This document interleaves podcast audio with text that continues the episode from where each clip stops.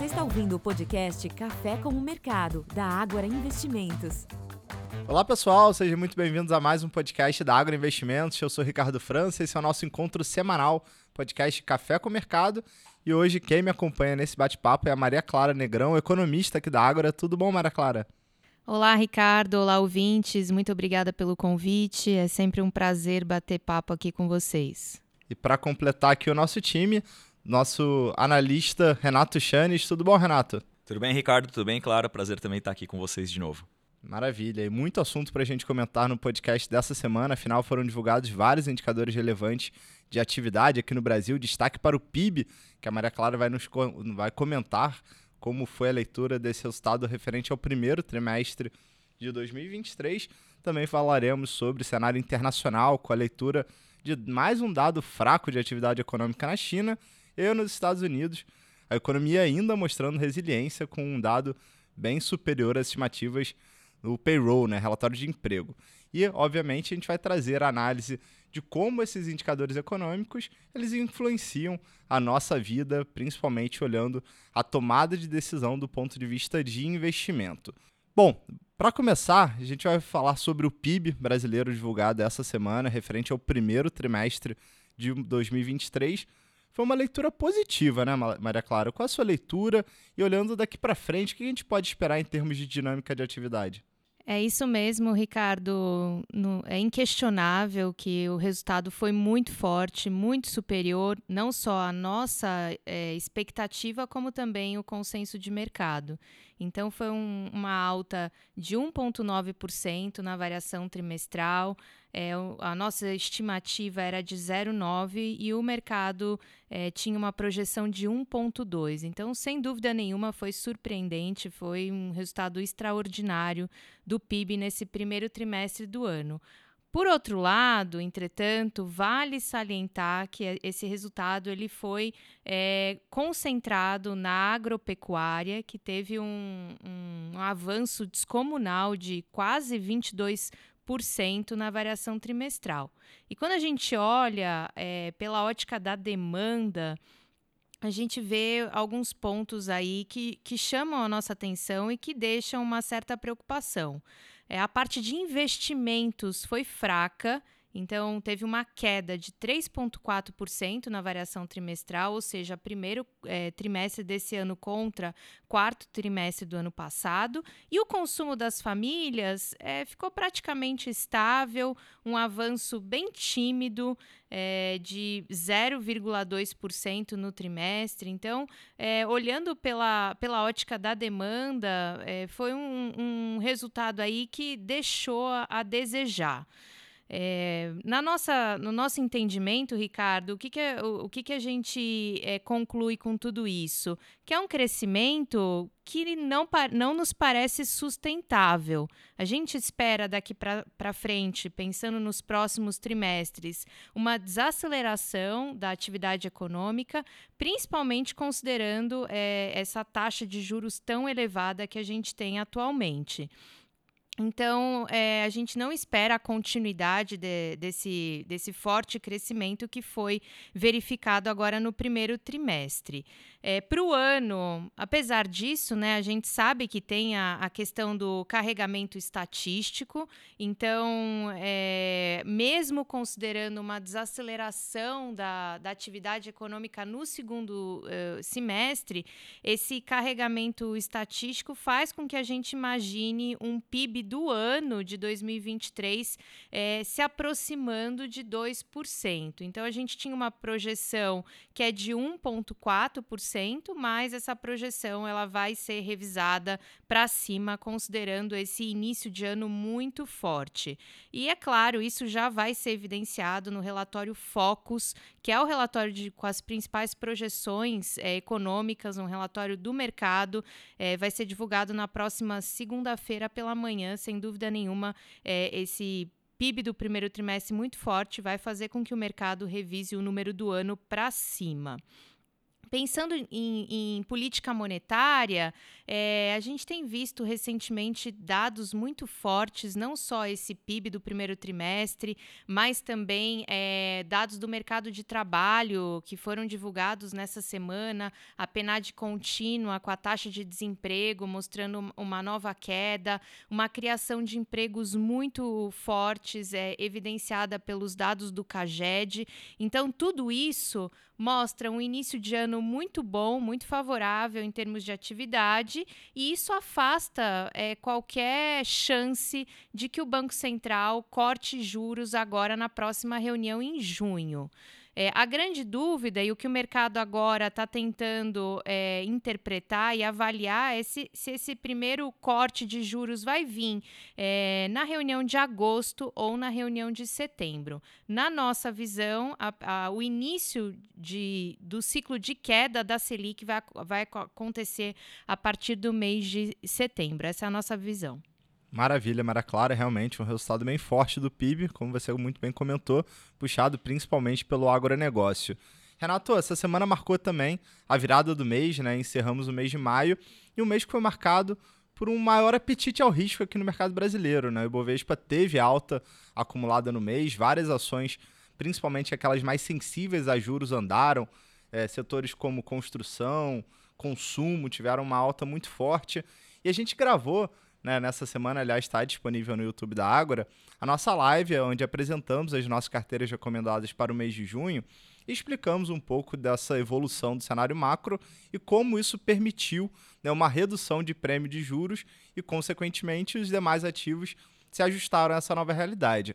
Comenta um pouco para gente como é que você viu esse movimento de maio, quais as expectativas daqui para frente em relação à valuation da nossa bolsa, será que aquela alta de maio ela, é, é, ela deve seguir para as próximas semanas? Como você vê isso? Claro, é, boa pergunta, até porque é, a gente sempre vê esse movimento acontecendo na bolsa, né? Quando a, quando a bolsa está caindo, todo mundo acha que vai cair para o resto da vida, e quando sobe, todo mundo acha que vai continuar subindo a, a qualquer preço, né? Eu acho que isso aqui só vem a, a corroborar a nossa tese de que os ativos brasileiros estão muito, estão muito, muito descontados.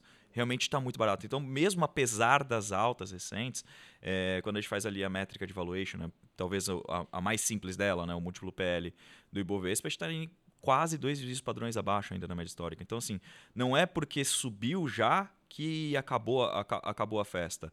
O ponto é o quanto dessa, de, dessa alta se justifica daqui para frente e o quanto é um ajuste, né? Como vínhamos falando, o mercado como um todo está muito leve, né? Então é, a, a, gente tem a percepção de que muito, principalmente gestor, investidor institucional, até o estrangeiro mesmo, está correndo, entre aspas, atrás do prejuízo. Né? Então, é, a Clara acabou de comentar com a gente, né? a economia surpreendeu não somente a nós, como o consenso do, da, do Focus. Né? Ou seja, o mercado inteiro estava para trás da curva da atividade econômica. Então, assim, tem uma percepção aqui de que é, o pessoal está correndo atrás do prejuízo. Então, adicionando nomes ligados a consumo, a varejo, construção, porque justamente a atividade econômica tem se mostrado é, incrivelmente mais forte do que se esperava até então. Então, acho que boa parte desse movimento é explicado por isso, por esse, por esse fechamento de gap entre expectativa e realidade, e também por conta da taxa de juros.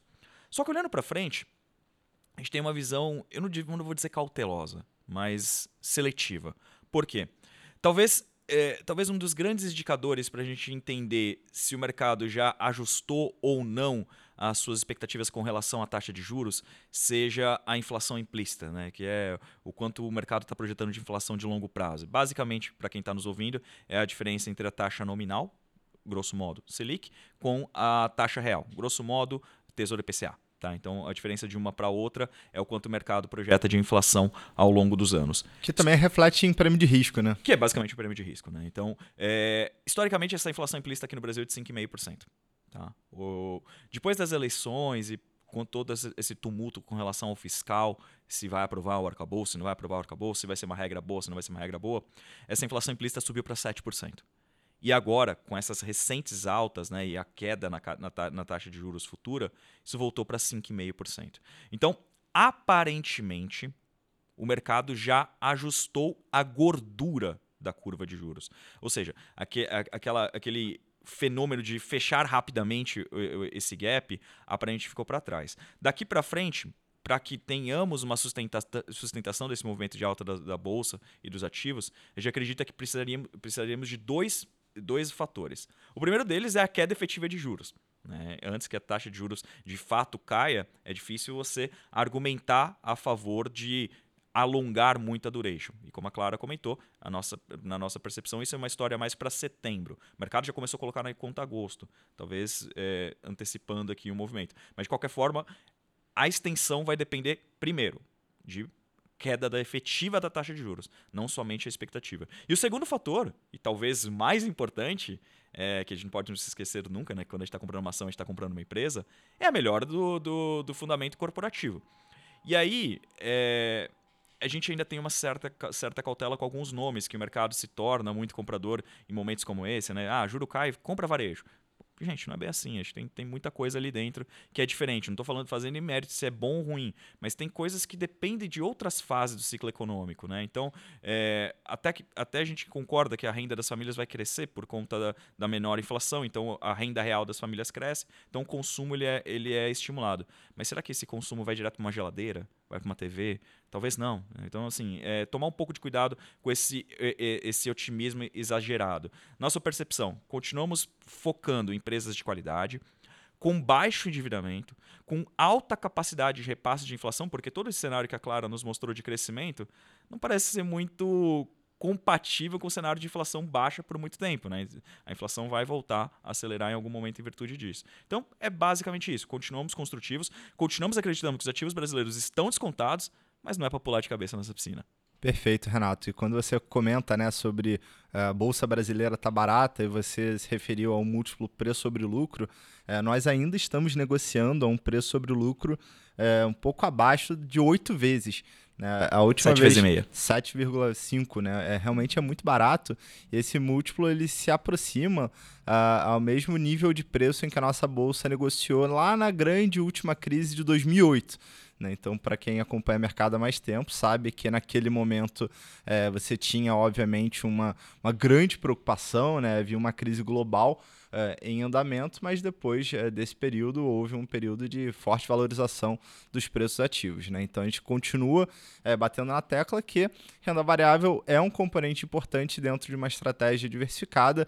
Inclusive na nossa live que eu participei com o Dalton Gardman, ele até brincou, né? Não é hora que a gente pula na piscina em relação a mudar totalmente o perfil de risco. Ah, estava com uma cabeça mais conservadora, vou encher a mão agora de bolsa, mas é hora daquele investidor que estava totalmente fora, talvez aumentar de forma gradual ou passar a ter de forma gradual alguma exposição à bolsa, porque sem dúvida, né, a gente está discutindo aqui, ah, juros caem em agosto, setembro, a gente acha que é um pouco mais para setembro, mas isso sim é um, é, é, um evento importante, né, quando a gente pensa em perspectiva de, de renda variável. Então não dá para ficar totalmente fora de bolsa, é hora de adicionar um pouquinho de risco dentro de uma, de uma estratégia diversificada. Exato. Eu cresci com uma frase, né? Água no umbigo, sinal de perigo, né? É um pezinho de cada vez. Não é para entrar de uma, de, uma, de uma só vez de exposição ao risco, principalmente para quem não é, é, entre aspas, iniciado né? nesse, nesse, nesse perfil de mais agressivo de risco ou que tem um, um, perfil mais moderado. É tudo feito de paulatina,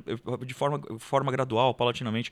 Mercado tem todo dia, gente. Não tem uma urgência de sair comprando. É, obviamente, quem chegou primeiro bebeu água, a água mais limpa que os demais, mas é, em virtude do que a gente tem visto de descontos ativos brasileiros, não é um gap, não é um, um, um, um fenômeno que vai acontecer de um dia para o outro. Vai ser gradual essa valorização e a gente continua entendendo que para aquele investidor que tem objetivos de é, retorno médio e longo prazo, a, a janela de oportunidades está inalterada não só gradual, como muito volátil. Né? Exato. Não, não esperem menos volatilidade daqui para frente, porque isso vai continuar fazendo parte, até porque temos desafios globais para serem discutidos, né, Clara? A gente está gravando esse podcast na sexta-feira, dia em que foi divulgado o relatório oficial do mercado de trabalho nos Estados Unidos, o chamado Payroll, talvez um dos relatórios mais aguardados né, pelos economistas, e mais uma vez um dado forte, não foi isso?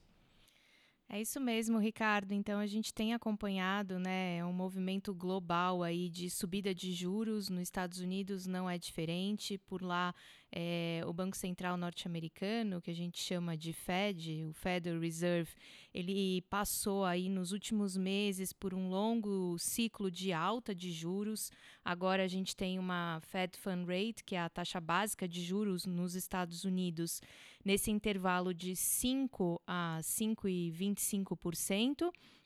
E cada dado que é divulgado, dado econômico, o mercado fica tentando calibrar se vai ser um dado forte o suficiente é, para que o Fed continue subindo juros ou se vai ser um dado é, que reforce é, esse cenário de manutenção dos juros nesse patamar. Então, o, o mercado olha com bastante atenção os dados econômicos, justamente para tentar calibrar é, e tentar avaliar quais são os próximos passos de política monetária nos Estados Unidos. Então, hoje, como o Ricardo já é, é, nos comentou, né, já antecipou, é, foi divulgado esse dado do mercado de trabalho, o payroll, e foi um dado forte é, teve uma criação de empregos nos Estados Unidos no mês de maio de 339 mil postos de trabalho. Esse resultado ele ficou muito acima do que o mercado esperava. O mercado esperava 195 mil. Outro ponto que mostra a força é, do mercado de trabalho nos Estados Unidos foram as revisões altistas dos últimos dois meses. Então, somadas, deu mais 93 mil postos de trabalho. Mas, por outro lado, tem que comentar que a taxa de desemprego ela subiu um pouquinho. Anteriormente, ela estava no patamar de 3,4%, subiu para 3,7% e ficou acima do que os, os economistas eh, imaginavam, que era 3,5%. De qualquer forma, uh, no, no, nosso entendimento, foi um dado, é, é, em resumo, né, analisando todas as, a, as variáveis, foi um, uma leitura aí é, mostrando um, um, mercado de trabalho nos Estados Unidos ainda bem aquecido, bem robusto, ainda que a taxa de desemprego tenha, tenha subido.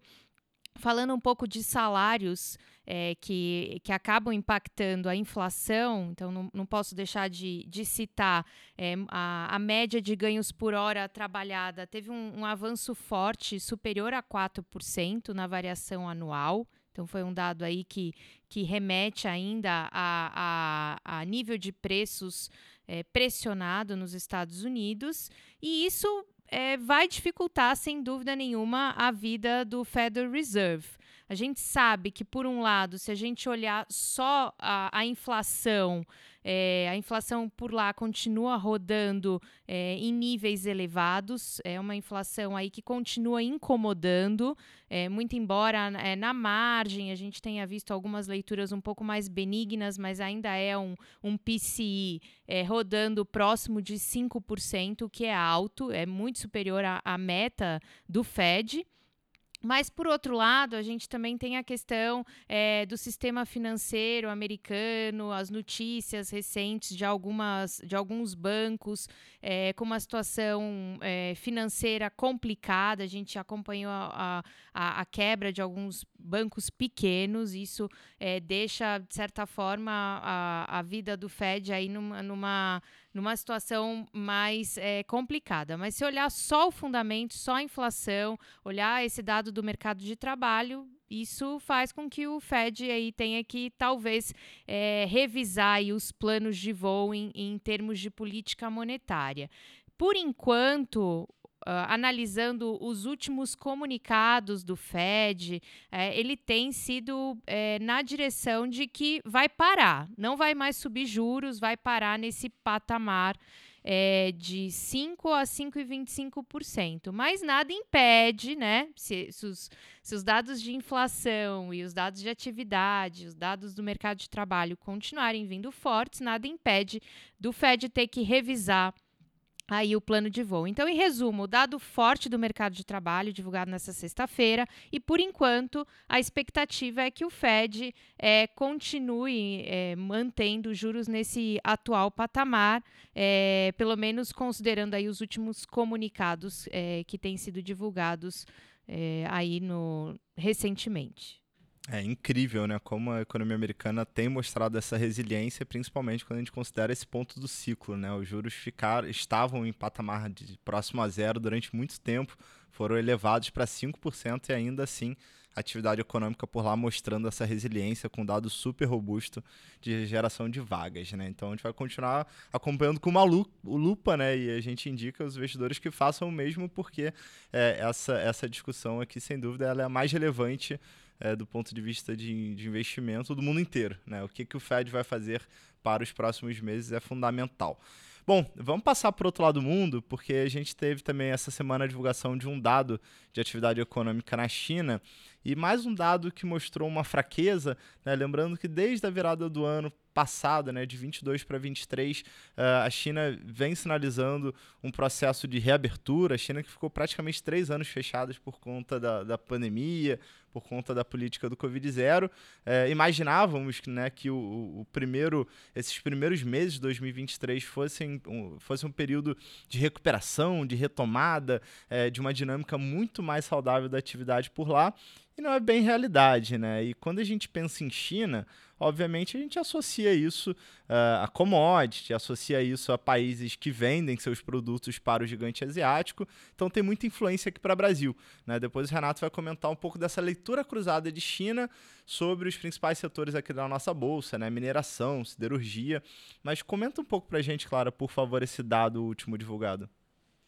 Vamos lá. É, foi divulgado, então, nessa semana o PMI da China, que frustrou as expectativas dos, dos economistas. É o PMI de manufatura. É, lembrando que esse dado de PMI, ele é, é um índice de gerente de compras, ele é, um, ele é um dado de confiança, ele não é um dado da economia real, propriamente dito, mas ele é um, ele é um dado de confiança dos empresários.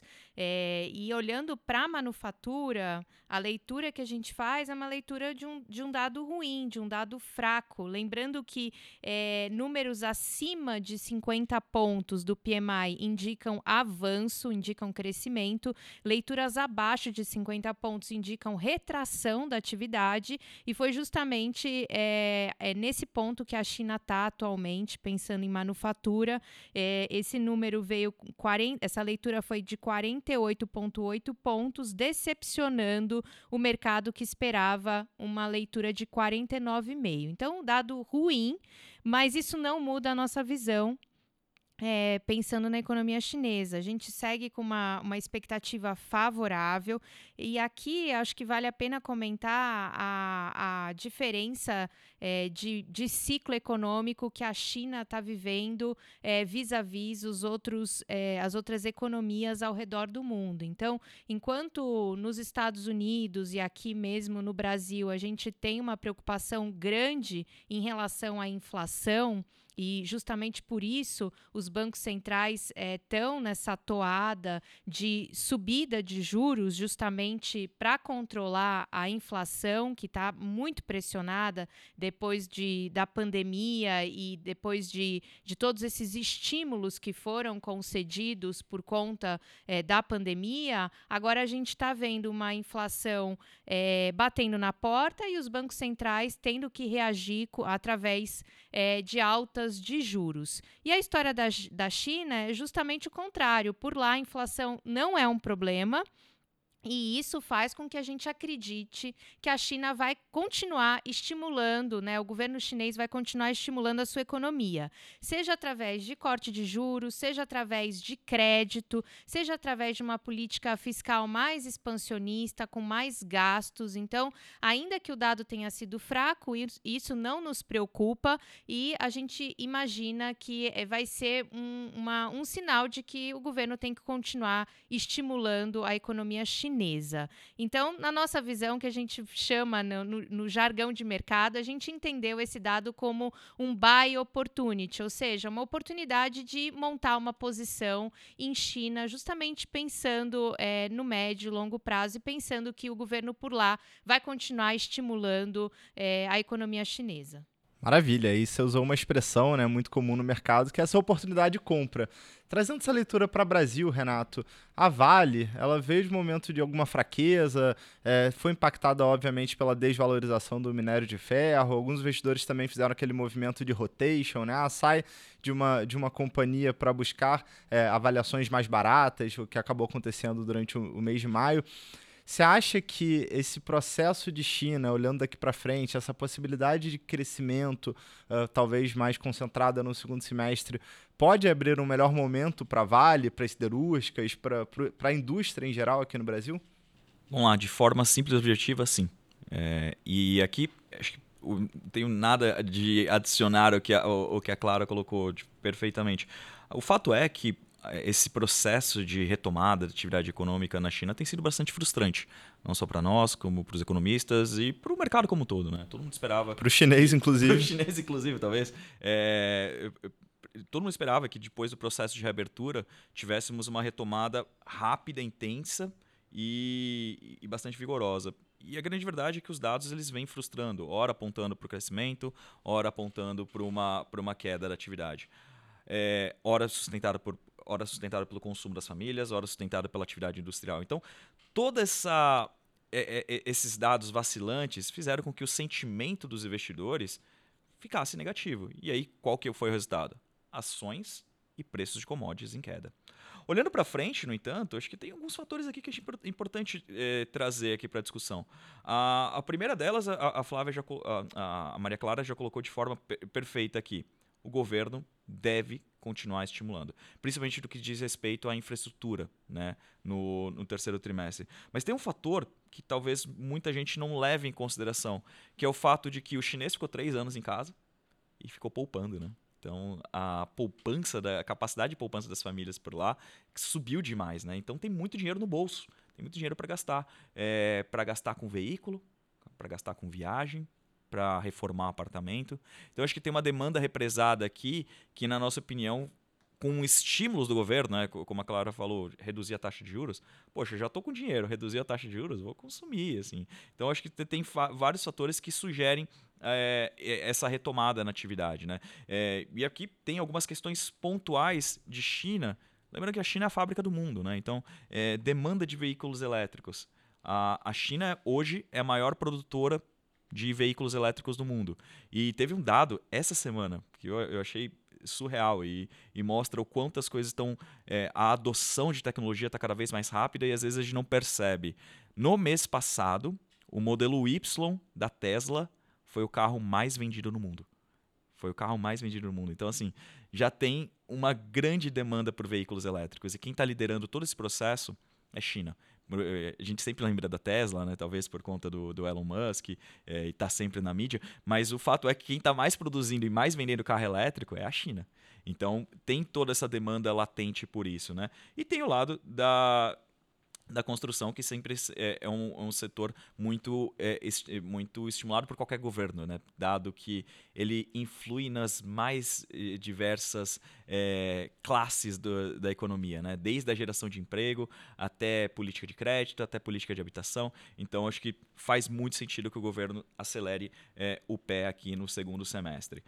De forma pragmática, Uh, nessa última sexta-feira, a gente uh, divulgou um relatório para o mercado, uh, revisando as nossas estimativas. Né? Eu não vou fazer um spoiler aqui completo, fica aqui o convite para quem está nos ouvindo, acessa lá o Agora Insights. Mas de, de maneira rápida, tá, Ricardo? A gente mudou um pouco da preferência. Antes nós estávamos preferindo mineradoras em detrimento das siderúrgicas. Agora a gente muda um pouco esse pé. Tá? A gente está preferindo siderúrgicas em, em detrimento de é, mineradoras. A Vale é uma recomendação de compra ainda? É, mas não é a principal recomendação do setor de siderurgia e mineração. Hoje a nossa top pick, né, a nossa principal recomendação de forma exclusiva é Gerdau. A gente entende que a simetria de riscos para Gerdau ela é positiva no que diz respeito a Brasil, é positiva no que diz respeito a Estados Unidos. A Vale, é, a gente gosta justamente por todos esses motivos que, que a gente comentou, mas tem uma questão talvez ainda mais forte que isso, que seja preço. Como você comentou muito bem, né? Tudo tem preço. E quando a gente faz cálculo, a gente não consegue chegar em outro número que não seja esse. É, hoje, com as, as, atuais cotações de Vale ali no redor de 65 até 67 reais, está precificando para o resto da, da, da, da, do, do, da, duração da companhia, um minério de ferro na casa de 75 dólares. Hoje de madrugada, né, de, de quinta para sexta, o minério de ferro subiu mais 2.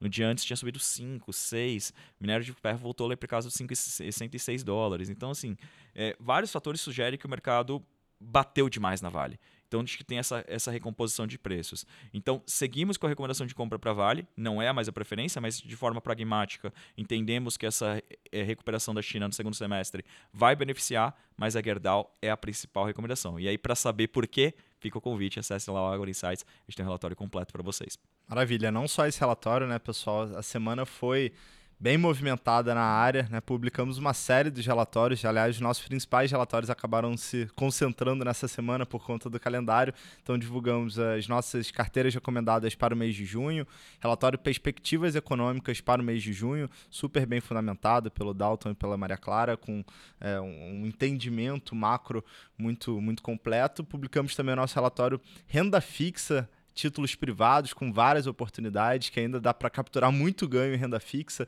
Né? A gente está falando aqui de títulos de qualidade é, atrelados ao IPCA, mais um ganho real acima de 6%. Vários desses títulos são isentos de imposto de renda, então tem muita oportunidade ainda para ficar bem alocado. Aliás, é, até comentei ao longo da semana na, nessa live, o ano calendário de 2023 tem muito título de renda fixa vencendo e eventualmente o investidor está posicionado num título que vai vencer daqui a três meses, quatro meses, cinco meses, não importa, talvez seja a hora de é, eventualmente rolar é, essa posição.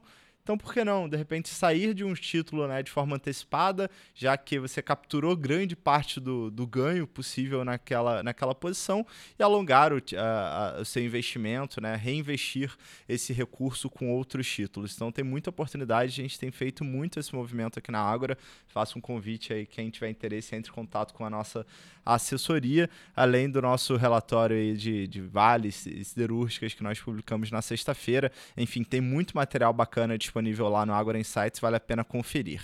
Só para finalizar, semana que vem tem uma agenda importante aqui no Brasil, não é isso, Clara? É isso mesmo, lembrando que quinta-feira a gente tem o feriado de Corpus Christi, mas antes de, de caminharmos para o feriado, a gente vai ter quarta-feira o IPCA, é, que vai ser bem importante, principalmente nessa questão de é, tentar mensurar e tentar analisar e prever quando que vai ser a primeira queda da Selic aqui no, aqui no Brasil. Então, esse dado de IPCA, sem dúvida nenhuma, é, vai ser bem interessante avaliarmos e vai ser divulgado na quarta-feira. É, é o dado mais importante aí da próxima semana. Boa. Será que vem surpresa aí, né? Lembrando que o IPCA 15 de maio veio abaixo das expectativas. O outro dado de inflação também importante, né? Recém-divulgado IGPM, inflação atacado, também mostrou uma deflação, veio abaixo das expectativas. Então, grande ansiedade do mercado em relação à leitura do IPCA na próxima quarta-feira. Bom, pessoal, a gente passou por vários temas aqui importantes dessa semana. A gente tentou fazer um resumo aqui é, do que é mais importante que, que você esteja informado, vários insights da nossa parte parte, queria agradecer a Maria Clara e o Renato a participação. A gente vai ficando por aqui. Obrigado, pessoal. Obrigada e até a próxima. Eu que agradeço também a oportunidade. Até a próxima, pessoal. Tchau, tchau.